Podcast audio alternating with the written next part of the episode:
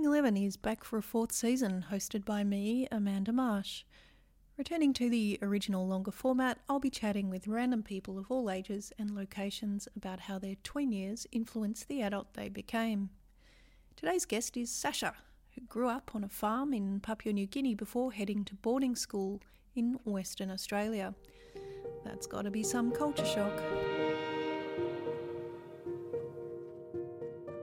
Sasha, welcome to Being 11. Can you tell me what year you turned 11, please? What year? Yes. Do you remember? Um, 1982. Okay.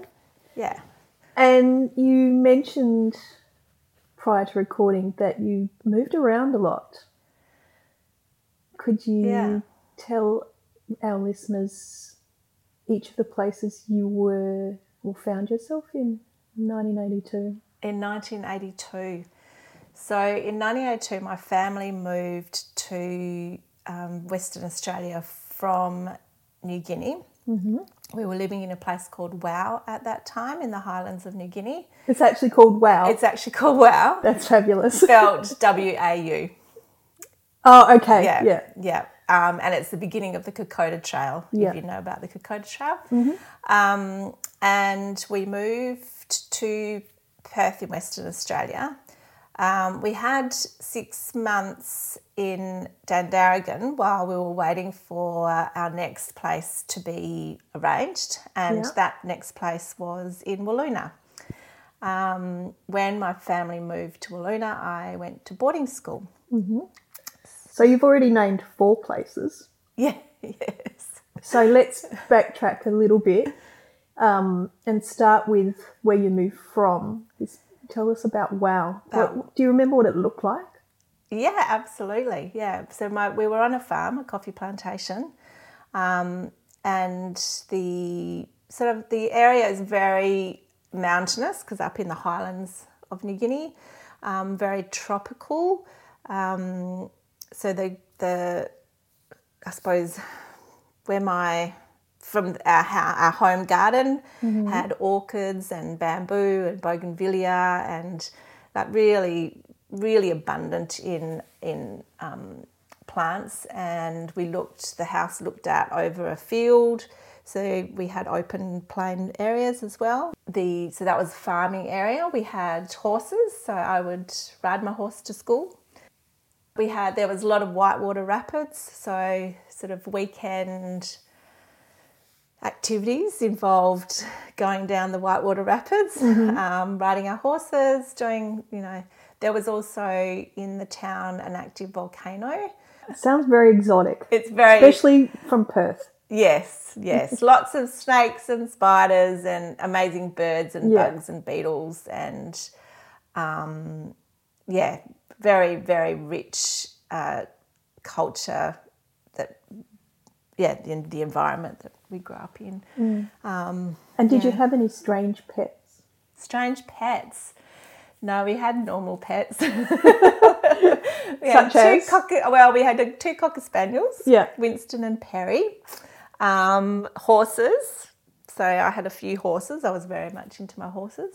Yeah they were pretty much our pets because i mean the farm that in that particular farm um, I would describe as being like McDonald's farm. We had everything: Yeah. chickens, turkeys. There was a um, um, we had um, two buffalo, um, cattle, pigs. Um, because of the the town that we were in, we were it was a farm, but there was Yeah. a town nearby, the Wau. Um, we actually had a shop in an, um, in town, so we would sell the meat from our farm produce. Yeah. Okay. And did you have much to do with the local population, the Indigenous um, Yeah, absolutely. So being on a farm, very much we had um, the villages that were on the farm were connected with us. So we employed them. Yeah. It was very much a very, what would you say, a relationship where it was beneficial for both Yeah. people. um, and we'd moved actually to Wau from um, the lowlands, so about from a place called Lae, which is where I was actually born, which is Yeah. by the coast. Right. Um, and um, we'd moved there um, when we moved to Wau. Some of the people that had been very had worked had been with my parents for a very long time chose to move with us. So their whole Mm-hmm. Right. family moved with us. So they um, and so that is another story. That's another Yeah. part of my journey. Yeah. I'm going to say brothers and sisters. So Right, yeah. we were extremely close. Yeah. Um, and you know, often would my you know we'd prefer to go and have dinner with them. Yeah. um, and yeah, and play. That was very much Yeah. A part of our life to be. Yeah. Yeah. I've heard that before. I had some friends many years ago who spent about 20 years in New Guinea and they described very similar relationships, very Yeah. strong bonds. Yeah, yeah. So like some of my we talk about earliest memories are of holding onto a black leg and seeing the coconut dripping onto the floor from shape. You know, they shaved Yeah. the coconut. Yeah. Um, of um, being held and carried because we had mum, mum had three children under three, Wow. and so we had um, Tunsi was our person that looked after us, and um, yeah, so I have definitely. Um, how can I describe it? I was saying to someone the other day that I met. I actually have a New Guinean cousin because my cousin from England came and stayed with us and never left New Guinea. so now, as a consequence, and I met um, with her a few years ago. And when I saw her, I just had this bizarre experience of of feeling our sisterhood Yeah. and feeling um, all my New Guineaness coming out. and I said to her, you know, this is bizarre, but I I feel black. I feel New Guinean when I Yeah. see you because Yeah. of the um, just that. Know, it's that cultural kinship. I don't know. Mm. Yeah. Yeah. So You have to be in it to understand it. yeah. if that makes sense. Yeah, Yeah. it does a bit. I mean, I've personally not experienced it, but I've been witness to it. Yeah. Yeah. Yeah. So, I mean, at the same time, in Wau, we had, I'm talking about my, that very strong links with the New Guinean culture and how it was very ingrained in me from birth. Um, but at the same time, um, we had a very white existence. Um, you uh, non New Guinean people weren't allowed to go to New Guinean schools. So, as a white person, we had to go to a different school. Right. So, we actually went to a missionary school, a Lutheran school, um, which was tiny. So, um, yeah, so there was, and, and, and also obviously being very aware of the difference in um, advantage and different way of living and Yeah. different opportunities um, that were there. You know, I remember driving to the golf club, for example, which we did on a Friday night. Yeah. It's a social thing, and seeing a tribe coming down into the village with their full um, regalia, full um, dress and bows and arrows to attack the local group. Right. So, so yes, very While you're swanning about while we're going course. to the golf club. Yeah. I mean, Wow. that particular night, we wouldn't have. We would have seen what was going on out and then yeah. yeah. gone home. Some of the, the aspects of living living there. So we had in our house a secret um, compartment in the laundry, like it was a false wall. Right. And about every six months, my parents would make us play sardines. Have you ever played that game? No, but I can imagine why they So, got you to play it. Yes. Yeah. So one person hides, and then we all end up in there to Yeah. make sure that we all fit in the false wall. Yes. Yeah. So For just such for an safety. occasion as people coming Yeah. down the mountain. Yeah, yeah. But equally, if they were to go out, our favourite babysitter was a man called Hagen, Hmm. who was a huge, big, strong Chimbu man. Yeah. And he would he wasn't from the local area, so Yeah. he, he which meant that he was loyal to us. Yeah. And he would arrive with his bow and arrow Yeah. and sit up very straight and just be glued to the television. I don't. If we got invaded, he would have still been watching the television. But so yeah, lots of different interesting Yeah. experiences there. And so you left there. Now I'm a little bit curious. It sounds like it was a purely a business decision, but I'm also No. aware that around that time, New Guinea became pretty dangerous. Yeah, I'm curious to know what was the reason for leaving. for leaving, we were well. I was eleven, mm. so approaching high school. Yeah. And um, my brother's obviously only three years between us, so we were all needing high school. Um, so that was one of the driving factors. In New Guinea, a lot of people that don't have, we didn't have a local high school for white people in our town, which would have meant going to boarding school Yeah. in Queensland, which was the main thing. Um, and then the increase in crime and safety in living there as a white person Yeah. was probably the driving Yeah.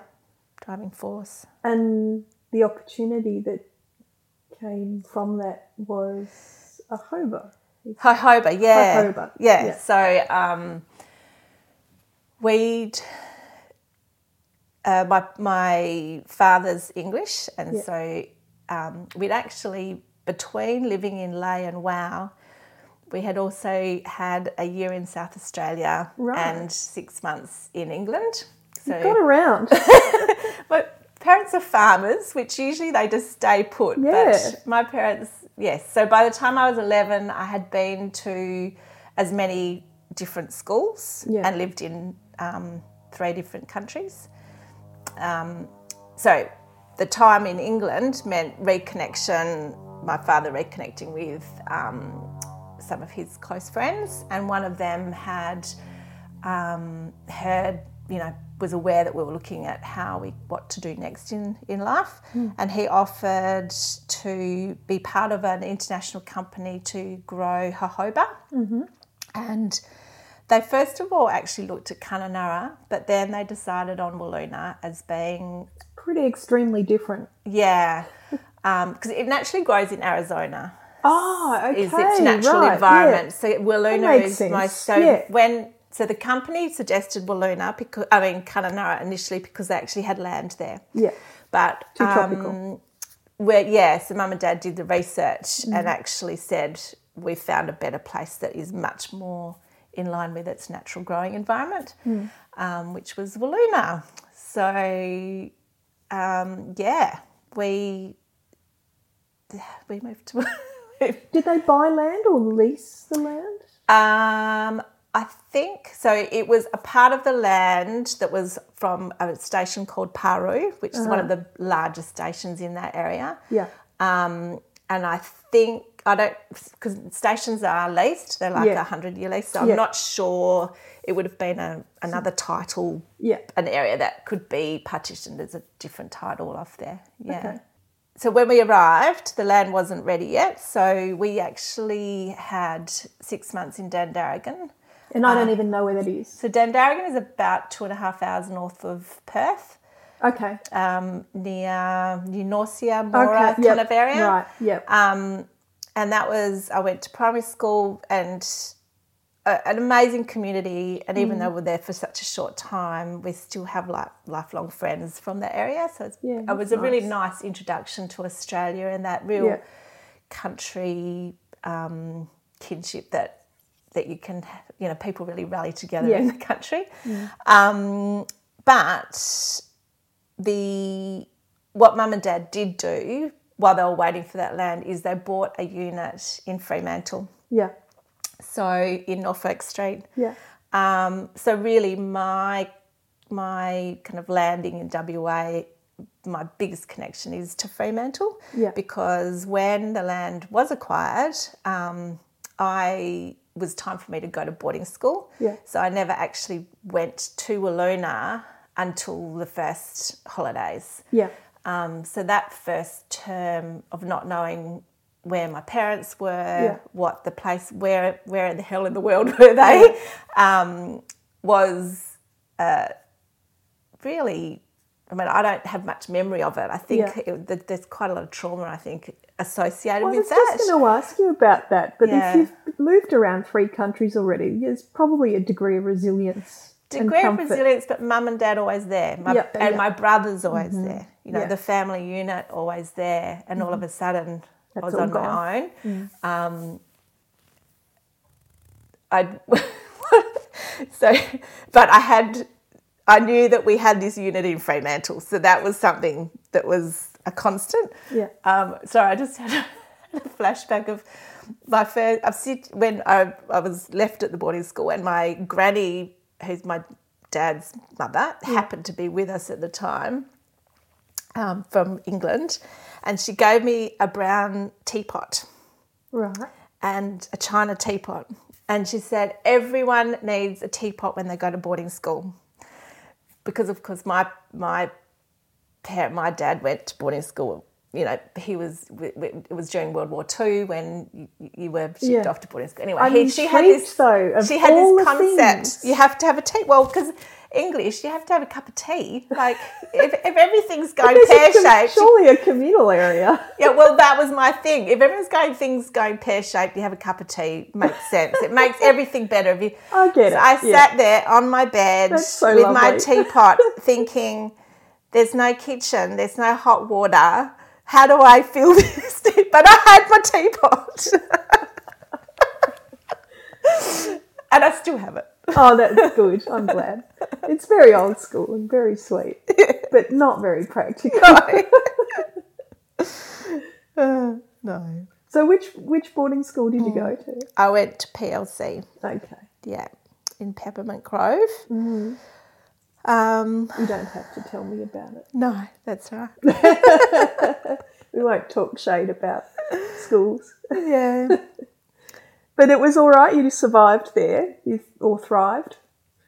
Yeah, both. Bit of both. Survived yeah. and thrived. Yeah. Look, I think boarding school is one of those, there was no other choice, there's That's no right, other yeah. school. Um, and the friends that I have that from there that I are, are like sisters. Mm-hmm. Yeah. So I have, I'm blessed that I have such a strong Yeah. Group of women around me, and we mm. don't need to see each other for years, but Yeah. we're we're there. So I Yeah. think that's one of the the most positive things that's come from that. Yeah, that's good. And I imagine in boarding schools there'd be a lot of people with similar experiences. So, so many kids in WA that go to boarding school have come off farms, Yeah, yeah, so they would have some understanding of yeah, where you're coming from. Yeah. yeah. The New Guinea bit, maybe not so much. Certainly in WA. No, They would have found it fascinating, I'm sure. yeah. What was Freo like in 1982? Back there, Metropolis was an ice skating rink, Yeah. and that was awesome. Hmm.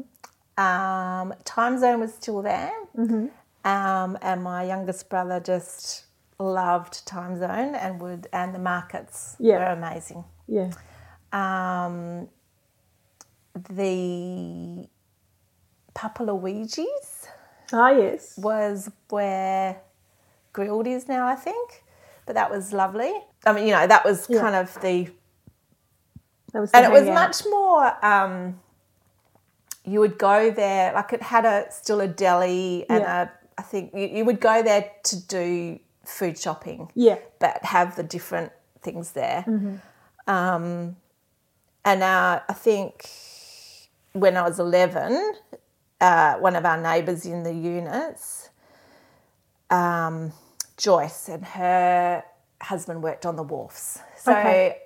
I had a real, and I think once I was sick for some reason, I couldn't, and Dad was in town, so I was able to come out of boarding school, and he Yeah. and he, we were at the units, and he had to do something, and so Joyce looked after me, and she took me to the pub.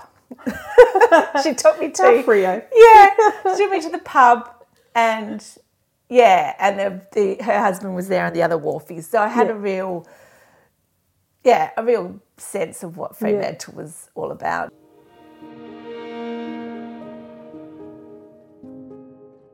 I'm curious to know what 11 year old you, well travelled 11 year old you, very exposed to alternate cultures, you could teach the you that's sitting in front of me now? Oh, that's such an interesting question. Remember this. You're okay. um, you've made my brain explode because I'm like, what am I? What, what, what's that? Um, Just give me the the first, first thing. thing that came to mind was every person is unique Yeah, and that it no matter where you are where you're from or what experiences you've had right here and now you're still that unique person. Yeah, and how important it is to recognize that in yourself but also in other people. Nice. yeah That's a very mature eleven-year-old. That's right. I think that's why it was hard. It's like, what would the eleven-year-old say? Yeah, I was. I was quite a serious eleven-year-old. I was extremely shy, yeah, extremely, extremely shy, yeah. um, responsible, um, and yeah, I think I was quite serious. So thank you, thank you for joining me. Thank you. Being 11 is a 100% independently produced podcast with no funding or corporate backup. If you enjoyed this interview, please take the time to rate or promote Being 11 on your social media so that I can grow the audience and share more stories. It takes you seconds, but it means the world to me. So go on. If you do one good deed today, make that it. Be a legend. Help a girl out.